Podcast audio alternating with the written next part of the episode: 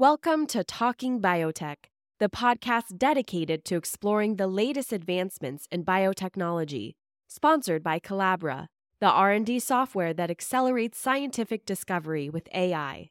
Each week, we'll dive into the latest innovations and discoveries with industry leaders and pioneers.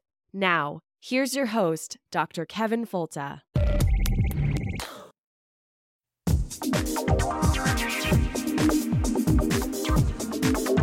I want to see science serve a useful purpose to improve the standard of living for all people.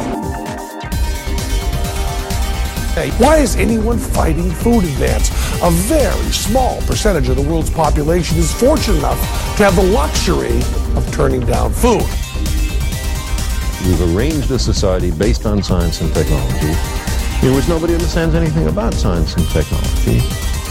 You can't build a peaceful world on empty stomachs and human misery.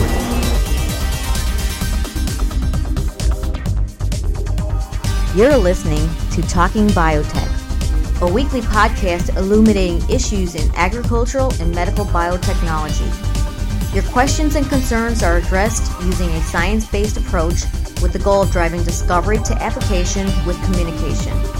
Now, here's your host, Dr. Kevin Folta. Welcome to the Talking Biotech podcast, the podcast where we discuss issues in medicine and crop biology and uh, their ties with biotechnology and ways that we can use new technology and innovations to benefit the human experience. And today, our topic is cheese. And uh, in particular, the fact that 95% of cheese is containing a GMO enzyme and the bacteria that make it. And along with me today to help me uh, talk about this is Kavin Senapathy. Hi, Kavin. Hi, Kevin. Thanks for having me. Uh, I'm from Wisconsin, so I'm excited about this. That's right. You know, you need to have. I, it seemed only appropriate to have a cheese head in the. But, but but you're not just a cheesehead. Uh, you know, Kavin. She's the director of Mammoth. She's a frequent columnist or uh, writer for Forbes Online. Uh, she contributes to uh, Grounded Parents um, and also was one of the central authors of The Fear Babe, a book that really dissected Vani Hari's Glass House. Um, that came out last October. Um, what else did I leave out? You do a lot. Science communication and just uh, science advocacy in many ways. Um, what else did I forget? Um, I'm one of the science moms in the upcoming Science Moms movie, a documentary about moms who raise their kids with evidence and facts rather than fear and hype. Ooh, that sounds pretty. Uh, who's doing that?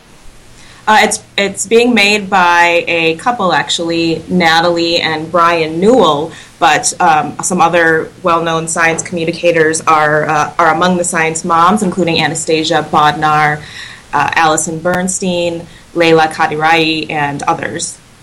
Wow, that's really cool. I mean, especially because you just named some of my famous people to follow and write in social media, uh, and uh, really that, that that really sums up some a great group of science moms.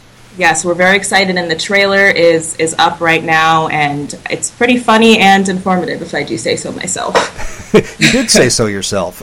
I, I, did. Yeah. what about uh, so? How's things going with the Fear Babe? How was uh, that book received, and did you get any blowback from uh, from the subject of the book? Yeah, you know, we got some blowback if you look at the reviews on Amazon. Usually, when you see uh, such a divide between five star and one and one star reviews, you know it's uh, because of blowback. But um, yeah, so those one star reviews are interesting if you want to check them out. But overall, we've been pretty happy with the with the reception. You know, it's what we wanted to do with the book, which we don't think is about Vani Hari per se. What it does is it uses her as one of the biggest uh, misinformation vectors of our time as a framework to not only dissect some of the most prominent food myths but also examine why they continue to proliferate despite evidence against them. And we, we kind of wanted it to be a almost an inoculation for for people who read it against misinformation to arm them with a misinformation radar and um, and some of the reviews we've gotten and feedback we've gotten have shown that it's it's doing that uh, in a slow and steady way Yeah, I thought it was especially powerful, and and really does show very clearly, as you say, it's it's not necessarily it's not an ad hominem on her so much, but it does critically analyze the claims that she's made and how it fits into a bigger framework of misinformation and who should we trust, and and how people are manipulated. And uh, she just got uh, 2,707 pages of my email the other day, uh, Monday morning or last week, whenever it was. She received all of my information. Um, because I criticized her, and you know when she came to my university, and uh, I'm sitting here literally, um, you know, my heart beating out of my chest. Uh, the anxiety you get when you hand 2,700 pages of email that aren't that yeah. there's nothing in there, but yet knowing that they will manufacture a story around what is in there uh, to really try to harm my 30 year reputation as a public scientist, and it's really unfor- unfortunate it's it's sad, and I hope that I, I believe that the reasonable uh, part of of readers or or society will will understand uh, who is in the right here. Yeah, I, I kind of hope that the reasonable part of her uh, thinks about this twice, and you know, it, I keep thinking, and I'm probably nuts to think so, but I, I do try to hope that people have some higher angels here and that they consider the that what what happens when you attack a public researcher. Uh, when the thing came out about me in um, uh, last December about harassing uh, Rachel Parent in Canada, which is completely insane. I've had nothing but nice things to say about her and, and, and feel sad for her, if anything. And yet I was uh, all but hung up as a child molester in that one article by that author on Global Canada. And guess who doesn't get to give talks at the grade schools anymore in Gainesville, Florida? Oh boy. Yeah, it is really sad about Rachel because I think a, a, number of people have reached out to her in, in as tactful a way as possible, and um, and those people are blocked. And I really don't know if that's her or if that's someone else influencing her, and it's unfortunate. Well, this is the problem, and it kind of ties in with today's topic. And if we analyze uh, the issues at, where you have these personalities or these businesses as they really are.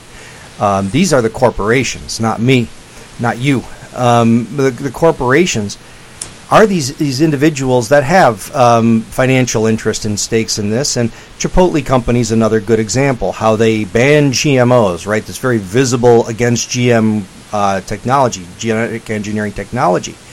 Yet they um, still have high fructose corn syrup from G corn in their uh, soda fountain, and they still have genetically engineered rennets in their cheese. And I um, they, I've reached out to them last year when they were making their uh, proclamations about their free from biotechnology, and asked them about this and never got a hard answer. And that's how I got introduced to today's guest. So today we're going to be talking to, um, or what was what would be what would be your take on uh, the honesty in that proclamation that we don't use GMOs? From Chipotle, I think it's it's sheer hypocrisy. Um, I, have actually written about this once, but I mean, like you said, they they use uh, the the genetically engineered rennet in their cheese, and they use the corn syrup. But the, main reason that they say that they went GMO free, it says on their website, is because glyphosate was declared a carcinogen by the IARC. So then you would imagine that when the IARC declared uh, red meat uh, on, on their list of carcinogens, that Chipotle should drop red meat. But I digress. but so did they. and I, I, do think that it was an incredible blow to their credibility that when you decide, you come out as a company and say, we reject science and are going to make a business decision to reject science, and then you start having food outbreaks of food poisoning, it makes me wonder that, okay, well, maybe this is the corporate culture that we're going to reject the science that we find inconvenient. And whether that's the ingredients in our food or the way we sanitarily handle food, we're not going to do what food safety and what scientists, food experts in food safety or science say. We've got our own agenda, and we're going to roll with that. And I think it I think that it is part. It has that cultural feel to me, and I'm, i do. Uh, I think they did just kind of duck away from all this just to let it die down. But the beauty of this is that it did stir up uh, Levi Gadye, And Levi Gadye is a graduate student in uh, Berkeley, California, in neuroscience, who wrote a wonderful article on Gizmodo last year on uh, genetically engineered enzymes in the rennets of cheese. So these are the. Uh, and actually, you know what? We'll just let him explain it to us. Hey. Yeah, there he is. So Levi is, uh, as I mentioned, he's a graduate student at University of California, Berkeley. He's in uh, neurobiology. Um, so tell us a little bit about your project, if you can. All right. So um, even though I'm in the, the neuroscience program, uh, my project actually is a little bit more along the lines of developmental biology. I study adult neural stem cells, and they're kind of an underappreciated form of adult neural stem cells that are found in your nose. So actually, unlike the rest of the adult nervous system, the nose produces new neurons even late into adult life, um, making it kind of a a nice store for, for neurons that might someday be used for therapy. So I'm trying to understand the adult stem cells that produce these neurons um, with the hopes of, again, someday being able to harvest them, say, in a Parkinson's patient and replant them back in the brain. Oh, cool. So does that have to do with uh, phenomena like olfactory, like olfactory um, uh, mechanism turnover? Like uh, you know, like we know that the receptors and uh, other entities in the hardware of olfaction could be um, irreversibly harmed in some cases. And is that just a, f- a function of this mechanism? It's kind of related, although I don't know if they are, let's say, causally related. So um, while I'm studying, you know, how these stem cells divide and how they generate neurons, the question of like what receptors they express and how they wire back into the brain is like almost an entirely separate question. Um, I don't know if that, that helps clarify, but it, it's kind of an understudied field. No, it, it sounds really cool. Why don't Why don't um you know put me on your calendar for like uh, 2021, and maybe we can revisit this. Uh, are you busy at like 10:30 on the 20 and?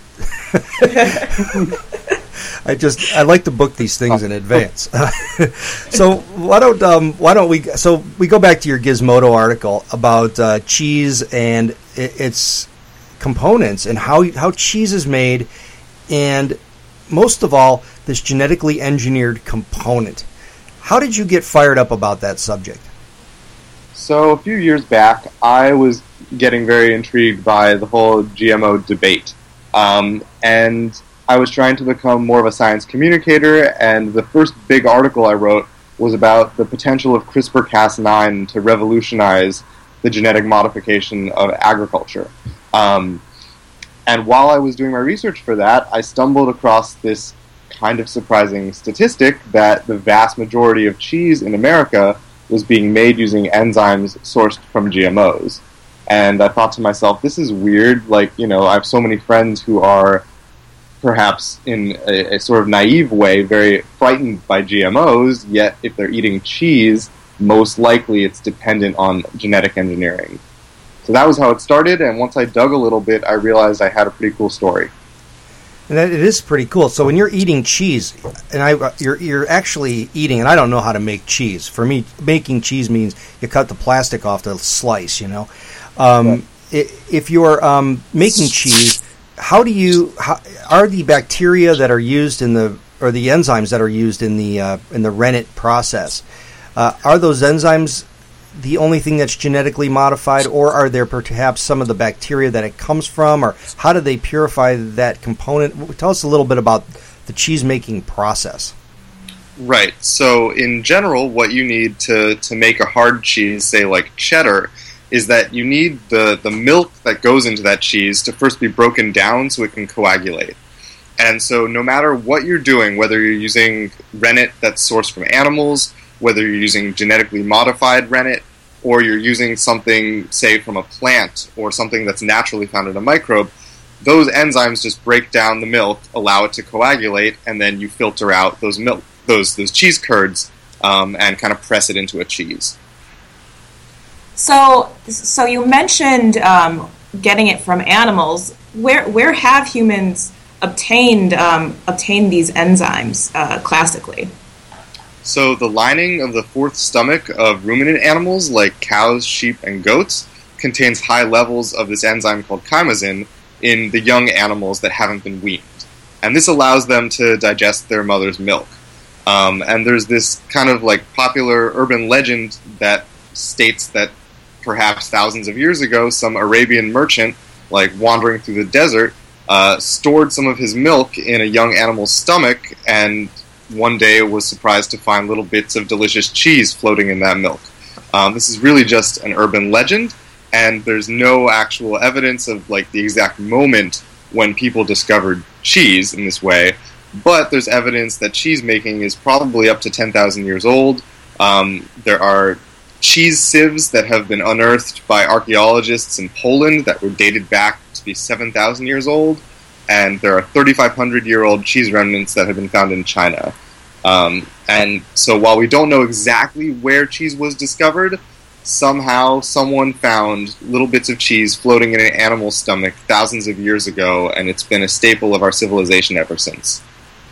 Wow, so that, that Chinese stuff is the extra age. That that's got to be good. I just So- like I just like to know what would someone be thinking to be sitting there with a cow's stomach and thinking, you know, this would make one hell of a thermos. I mean, I'm no expert, but you know, animal stomachs to me seem to be very like you know water and airtight containers. And so, if you're traveling a long distance and you want something to keep, you want it to be in a sealed vessel.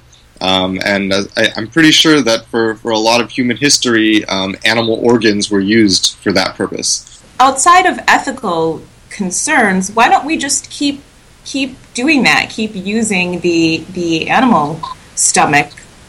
All right, so it's worth noting that we consume a lot, a lot of cheese. Um, in the U.S., I think alone these days we're producing on the order of 12 billion pounds of cheese, um, and this amount of cheese actually dates back to when the cheese industry was industrialized, which happened actually in the late 1800s.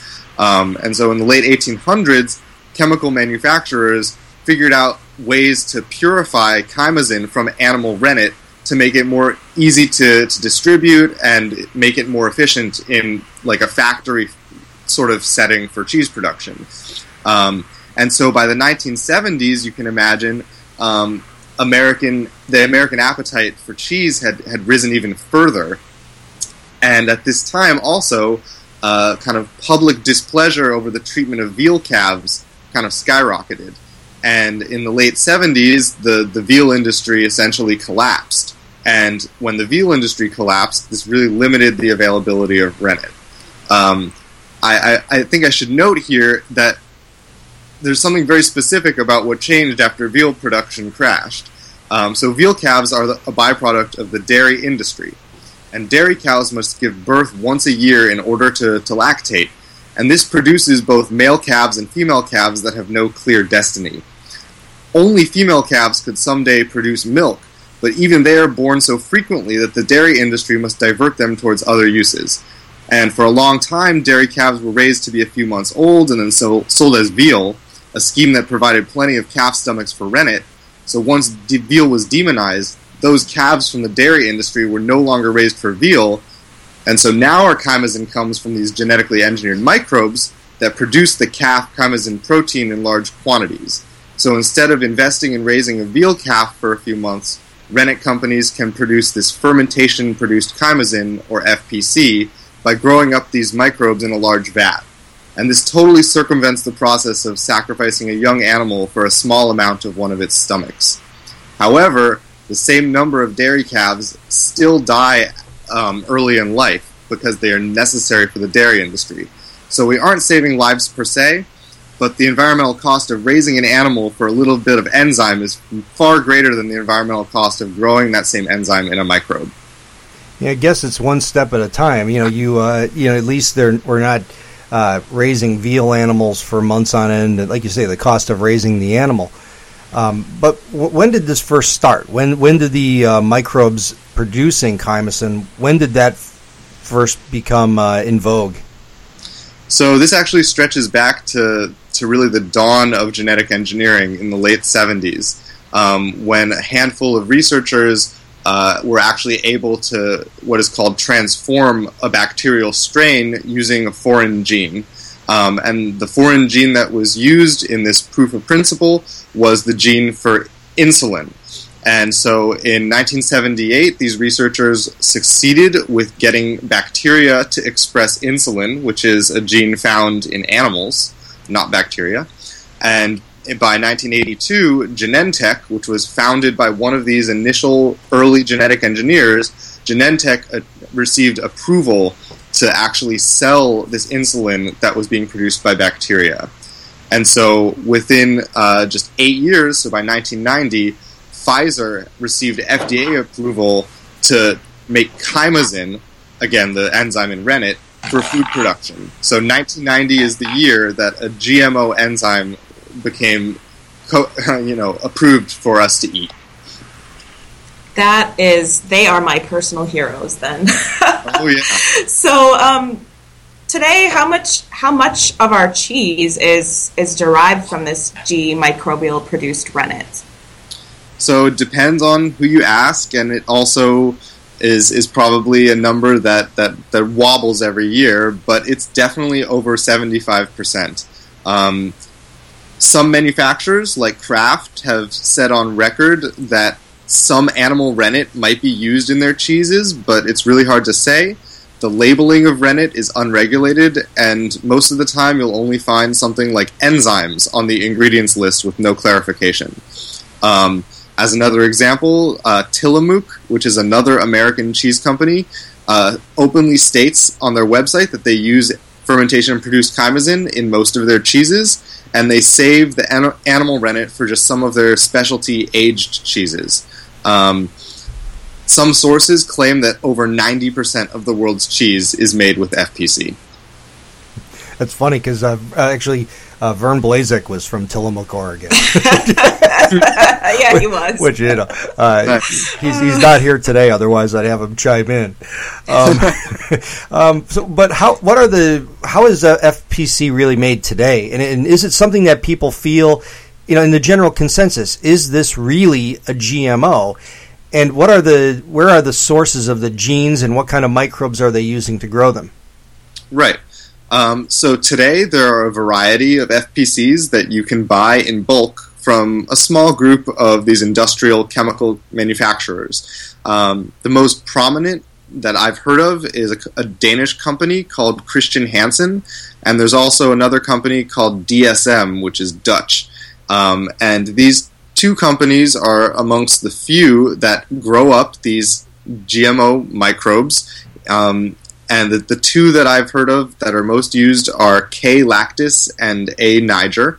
Um, and then they basically just purify out the enzymes, concentrate them, and quality control them before shipping them to cheese manufacturers worldwide.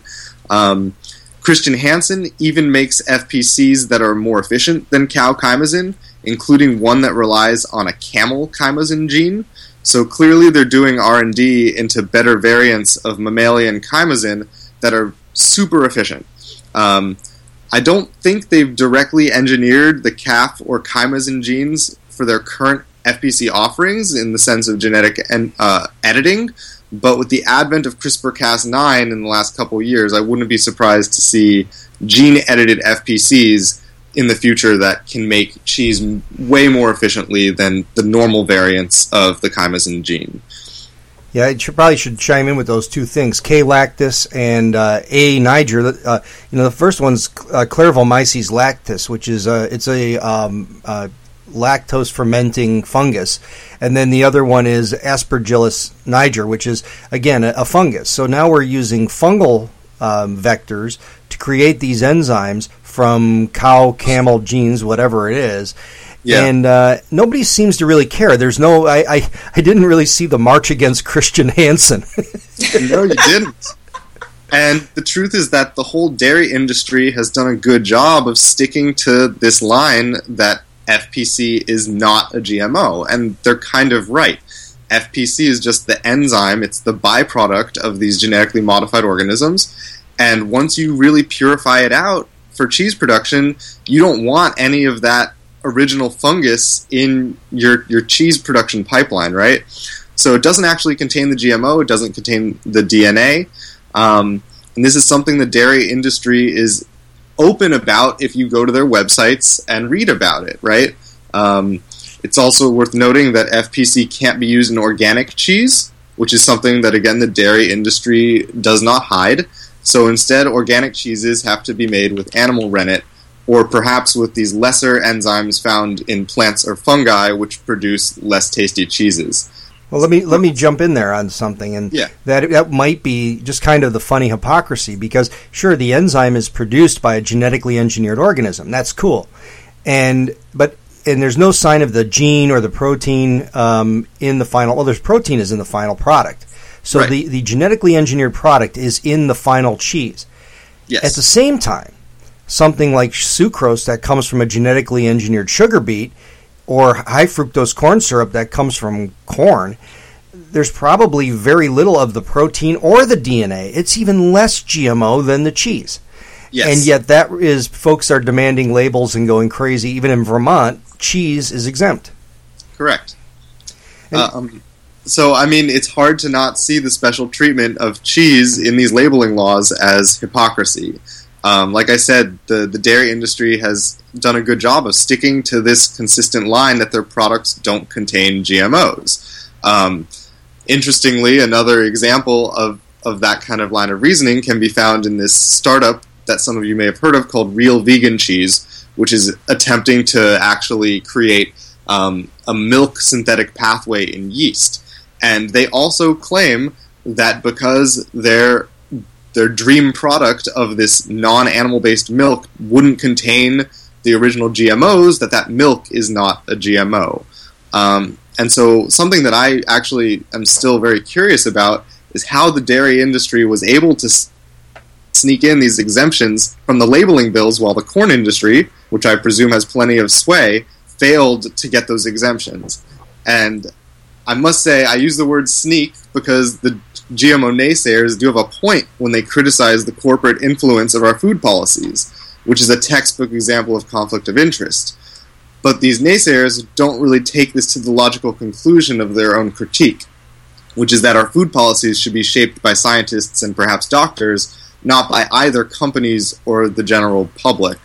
So I, I can't help but wonder if the dairy industry might tip the conversation towards a more rational place if they came clean and explained to all their consumers how FPC has allowed for a more environmentally friendly cheese production.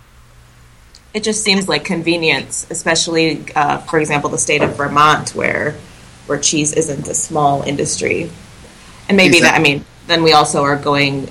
We could say the same thing about restaurants who are exempt from from labeling. Against again, it's convenience. So Right, and it's it's also the fact that I I think that there's a lot of hypocrisy in general in how we talk about GMOs and how we regulate them. Um, and so, as I mentioned, I became interested in this a few years back when I was one of many people who who foresaw the use of gene editing with CRISPR-Cas9 as being a potential game changer for for genetically modified crops. And almost on cue this year, the first uh, agricultural product, a button mushroom, was greenlit by the FDA as a non GMO product, even though it had been genetically modified using CRISPR Cas9. And the FDA basically said that this mushroom, since it didn't contain foreign DNA, it was technically not a GMO, even though it was genetically modified. And so you can't really escape the, this hypocrisy in how we talk about how we re- uh, and how we talk about and how we regulate our food that's grounded in biotechnology, even when it works in favor of biotechnology. Right, and and yet the very similar uh, apple, the Arctic apple, is considered a GMO because of the process, although Right. it, it has the similar non-browning uh, trait. Exactly. Yes, they're both non-browning products, and one of them is gene edited. One of them contains a transgene. They're both modified, and only one of them is being currently considered by the FDA as a GMO. I, think I might know your answer to this, but do you think people need to know what kind of rennet was used in the making of their cheese? I mean, uh, some vegetarians might take issue with the insertion of animal DNA into the microbes, but I guess in that case, shouldn't they also take issue with the fact that the milk comes from animals? I mean, how, how much of a right to know is there uh, if there's a right to know whether our food is GMO, which is which is a huge debate, debate, then mm. what about the rennet? I'd say that in general, I, I think that people do have the right to know. They should be able to look up the source of what they're eating, right? Um, I, it's actually kind of frustrating when I was researching this article last year, and I was, you know, looking at different cheeses that I could buy in the supermarket. You can't actually see, based on the ingredients list, what kind of chymosin was used. Um, so, I mean, it, it, it is something of a personal preference how much information you'd want, and there isn't really much of a an honest difference to anyone's health whether your cheese was made using FPC or animal rennet.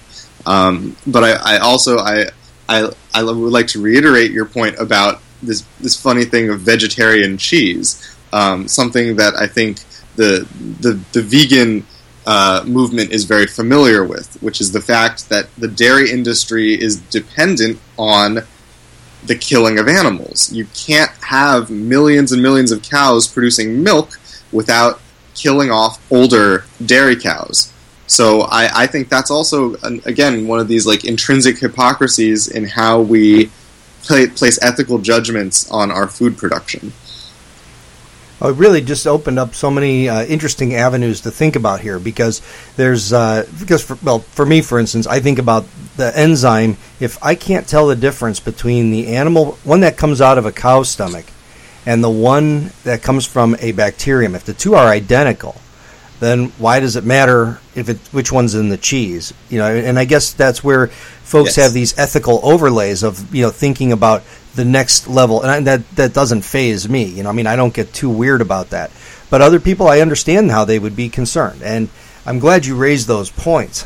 What's your favorite kind of cheese, Levi? Lately, I've been really enjoying a, a cheese that doesn't require chymosin, which is paneer. Ooh. So, yeah, paneer is nice and soft, so you don't actually need chymosin to to break it down to coagulate into a harder cheese. How does that work though? When you have paneer, I mean, I eat that stuff all the time. I didn't know it was uh, chymosinless. It, does it just coagulate naturally upon standing, or what's the trick? So I haven't done this myself, but I've heard that you can actually make paneer at home just using a little bit of like an acid, like uh, like lemon juice or vinegar or something. Ah, okay, that makes sense. Yeah, you're using acid to denature the proteins rather than an enzyme. Yep, exactly. So, uh, Levi, your, your, your name is can be a little bit deceiving, and I'd like to get people who would like to follow you to get it right. So, your articles are written under uh, Gadye, G A D Y E, like Brett Correct. Favre, right? You have to switch there. um, and uh, where can people find you on social media or read other uh, work that you've done? Right. So so right now, unfortunately, I don't have a website, but you can definitely follow me on Twitter. You can search for my name. Uh, my Twitter handle is a little bit of a, an interesting portmanteau. It's the Empiricylum, kind of like if you connected the first few letters of empirical, empiri, with asylum, um, which kind of reflects how I sometimes feel when I dig into something like GMOs. how well put. What about you, Kavin? Where can we find you? Well, my Twitter handle is not nearly as interesting. It's just at ksenapathy. And you can also follow my public uh, page on Facebook. My personal one is quite boring. My public one has a blue check mark. And then you can read my work on Forbes.com and a few other places. Well, thank you very much to both of you for joining me in Talking Biotech podcast, learning a little bit more about cheese and where that stuff comes from and the uh, enzymes that come through a genetically engineered process. Thank you very much for joining me. Thank, thank you. you. And that's Kavin Senapathy and Levi Gadye talking all about cheese. And we'll be right back in just a few moments with some thoughts on the recent NAS study. We'll be right back with more bio. We'll, we'll be right back with more Talking Biotech. This week marks a milestone in Talking Biotech history as someone out there will be the 200,000th download. That's pretty exciting. When we look at the numbers, there are more downloads every week. Except for that coffee or papaya one, those went off the charts.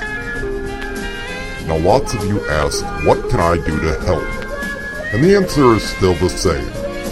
tell a friend, write a review on iTunes, or run down the street in your town naked, screaming Talking Biotech Podcast.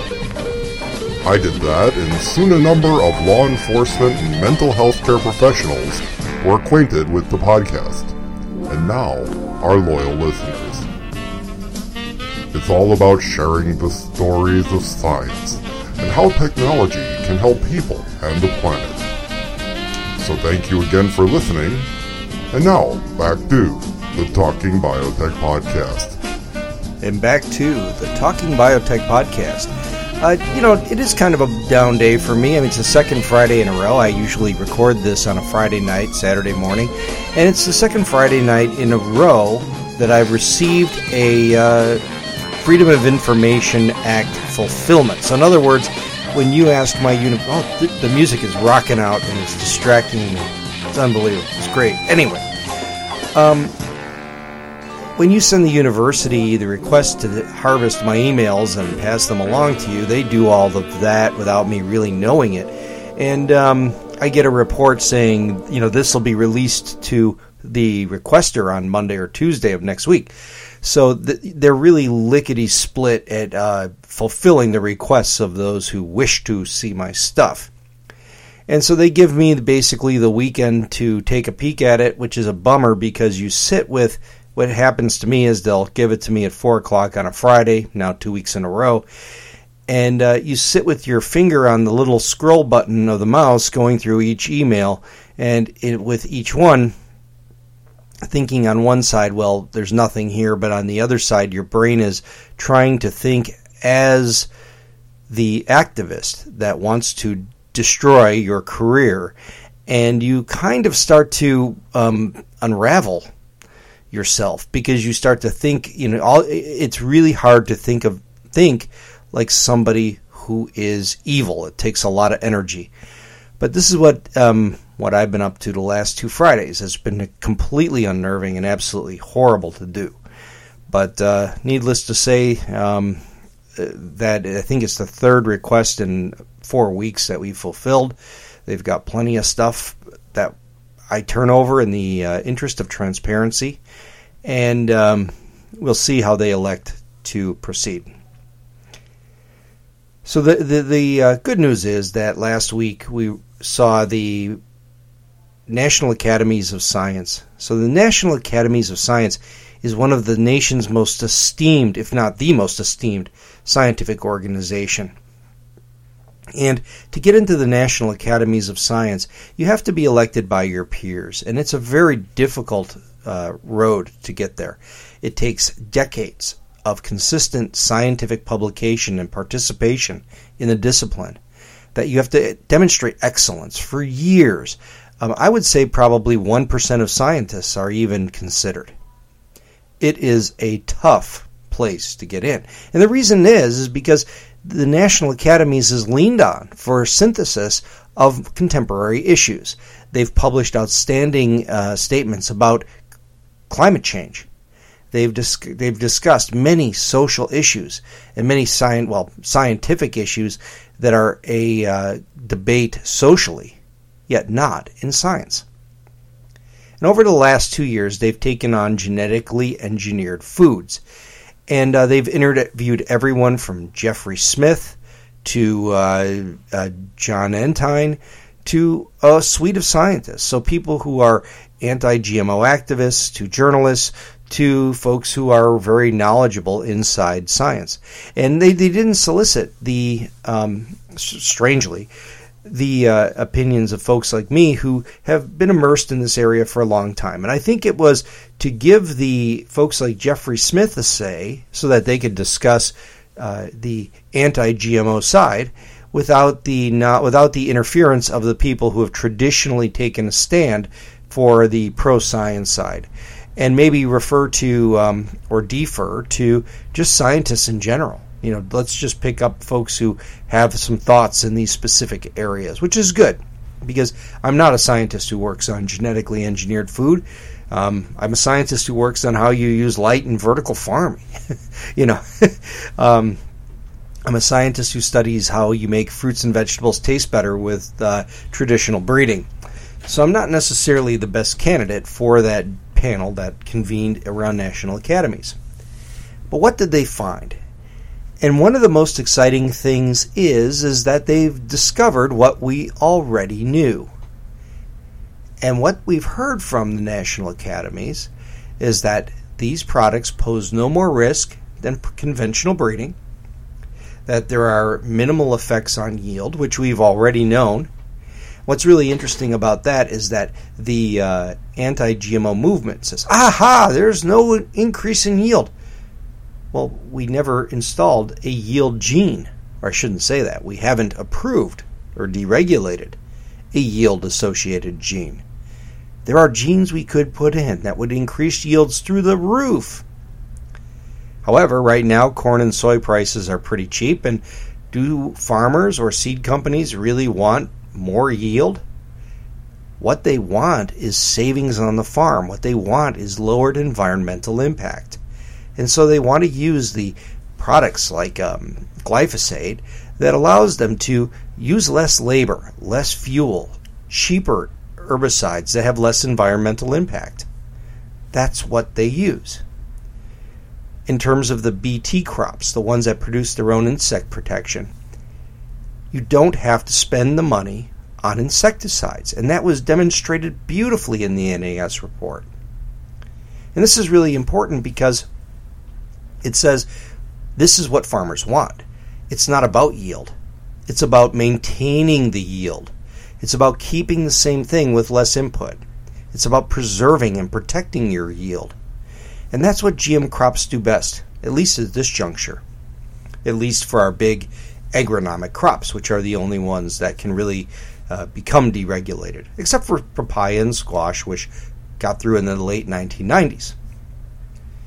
The other thing we learned from the NAS report was that there are absolutely no credible instances of harm to health.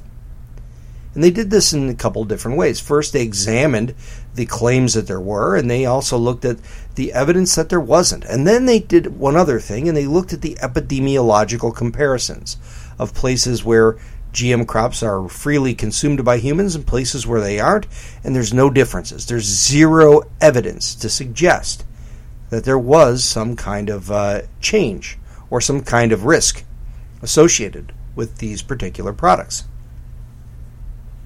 They also were very um, wise to point out the shortcomings of the technology. And we do see herbicide resistant weeds. We do see herb, um, insect, uh, the BT, the uh, plant protection chemicals, BT, that uh, the plant makes, there are insects resistant to the technologies that are installed in the plant. We've known this forever. We predicted it. I mean, I remember thinking back in the mid 90s if they do this, there's going to be resistant weeds in a few years. And I was wrong because it took a decade before you really started to see it. It worked out amazingly well, and if we would have had a more diverse uh, co- um, set of traits, then we would not have seen the same level of uh, resistance that we did. So, yes, there are strengths and weaknesses, just like I've always said. And that's what the National Academy's report really reinforced. It's that everything that the honest scientists have always said that sure, here are the things it does well, here are the things we have to be careful with it just confirmed exactly what we've been telling you for all this time. The biggest thing that happened that I thought was really eye opening was the response to the report. Uh, the you know regular media that is typically kind of lazy said, "Oh, look, it's harmless. It doesn't mean anything." And I don't think that was particularly or particularly helpful. Um, they said, "Oh, no danger from GM crops," and I don't know that that was the best way to. Or they said GM crops are safe, and I don't know that that was exactly the best way that they could have handled that. I think what we got from a synthesis from this was there's no evidence of harm. Could there be something that comes up in the future? Absolutely. And if someone were to create a product that would have harmful implications, that one product and that one technology and that one gene should be scrutinized and removed from the market, or actually it would never get there. But the technology overall, you can't judge with a sweeping statement. You can't do it as a critic. You can't do it as someone who really endorses the technology. So, a headline that says GM crops are safe, I don't like that headline. A, a uh, headline that says that these are dangerous, I don't like that one either. Neither are hitting the nail on the head because this isn't one thing. This isn't a monolith. This is a series of technologies that scientists can devise to solve problems for planets and people. Well, one planet, maybe in the future other planets, but in general, just and this is how you know I don't work from a script because I say stupid things now and then. So there you go. One of the things that I thought was really surprising was the was the anti-GMO response. I think it was uh, the night before I wrote, and now you'll hear that everybody's a bought off Monsanto shill in three, two, one, dot dot dot. And the next day, I got a neat thing on Twitter that said 15 seconds. Uh, Food and Water Watch came out right away and said, well, obviously, this is an industry sponsored report that comes from industry scientists who have no interest in the truth. And what was really funny about that was that how can even and is how fast that message picked up and resonated that this was an industry outcome dictated by industry for industry and that just blew me away because national academies of science i mean these are the people who if there's one body on this planet who's going to stand up and say no to industry this would be it actually there's a lot of people who would i know i would you know, I don't really care what they tell me. You know, I, we're going to tell the truth and we're going to tell facts and we're going to talk about evidence. And uh, you know, my my integrity and my reputation is much more important than any check that industry could cut me. And and I'll stand by that forever. I mean, there's no way I would ever sell out. And it's funny because there's people who are wired that way. And when people ask me, well, who who are these people who say that you know everybody in science is a shill that they're all people who would sell out in a moment. Um, those are people who would sell out. those are people who are very comfortable with the idea of compromising their personal integrity for a gift. I don't know. That's not part of me. Um, I'm in this to do good things for people in the planet and to train students and to advance science. That's why I'm here. And uh, that's uh, the mission that I'm on. And I'm so grateful that I have this conduit that's picked up by an awful lot of people. Um, we've been getting an, uh, a lot of hits lately, so thank you for that. It's been a long time since I've spent the time to do a personal message, and this review of the NAS report really was a great time to reconnect with at that level. So, Thank you very much for listening to the Talking Biotech podcast. If you'd like to do me a favor, go over to um, iTunes and uh, write a write a review. Um, give it as many stars as you think we deserve. I personally like a few. Um, the reason why is important is that when you uh, we have a bad name. Uh, the name Talking Biotech podcast infers that this is all about biotechnology. When really, if you go through our episodes, it's about the amazing stories of plant domestication. It's about genetic improvement of plants. It's all the outstanding stories that bring food to our plates. We can do a lot more, and more readership or more listenership gets us there. So, uh, give it a good review or not. I don't care. Give it the review you think it deserves, and um, let others be attracted to this to this forum. It's really cool because we are moving up in the iTunes charts, and the better reviews, the more stars, and uh, the more listenership, the higher we go. So my name's Kevin Folta. Thank you so much for listening. Please tell a friend, write a review, and we'll listen to you, or no, you'll listen to me. you see, this is how you know it's not a script. uh, I'll talk to you again next week on Talking Biotech Podcast. Thank you. Thank you for listening to the Talking Biotech Podcast. Please send your suggestions for guests, comments, or questions to talkingbiotech at gmail.com. Please write a review on iTunes and recommend this podcast to a friend. More downloads and reviews raise the visibility of this podcast and help us reach a wider audience with science.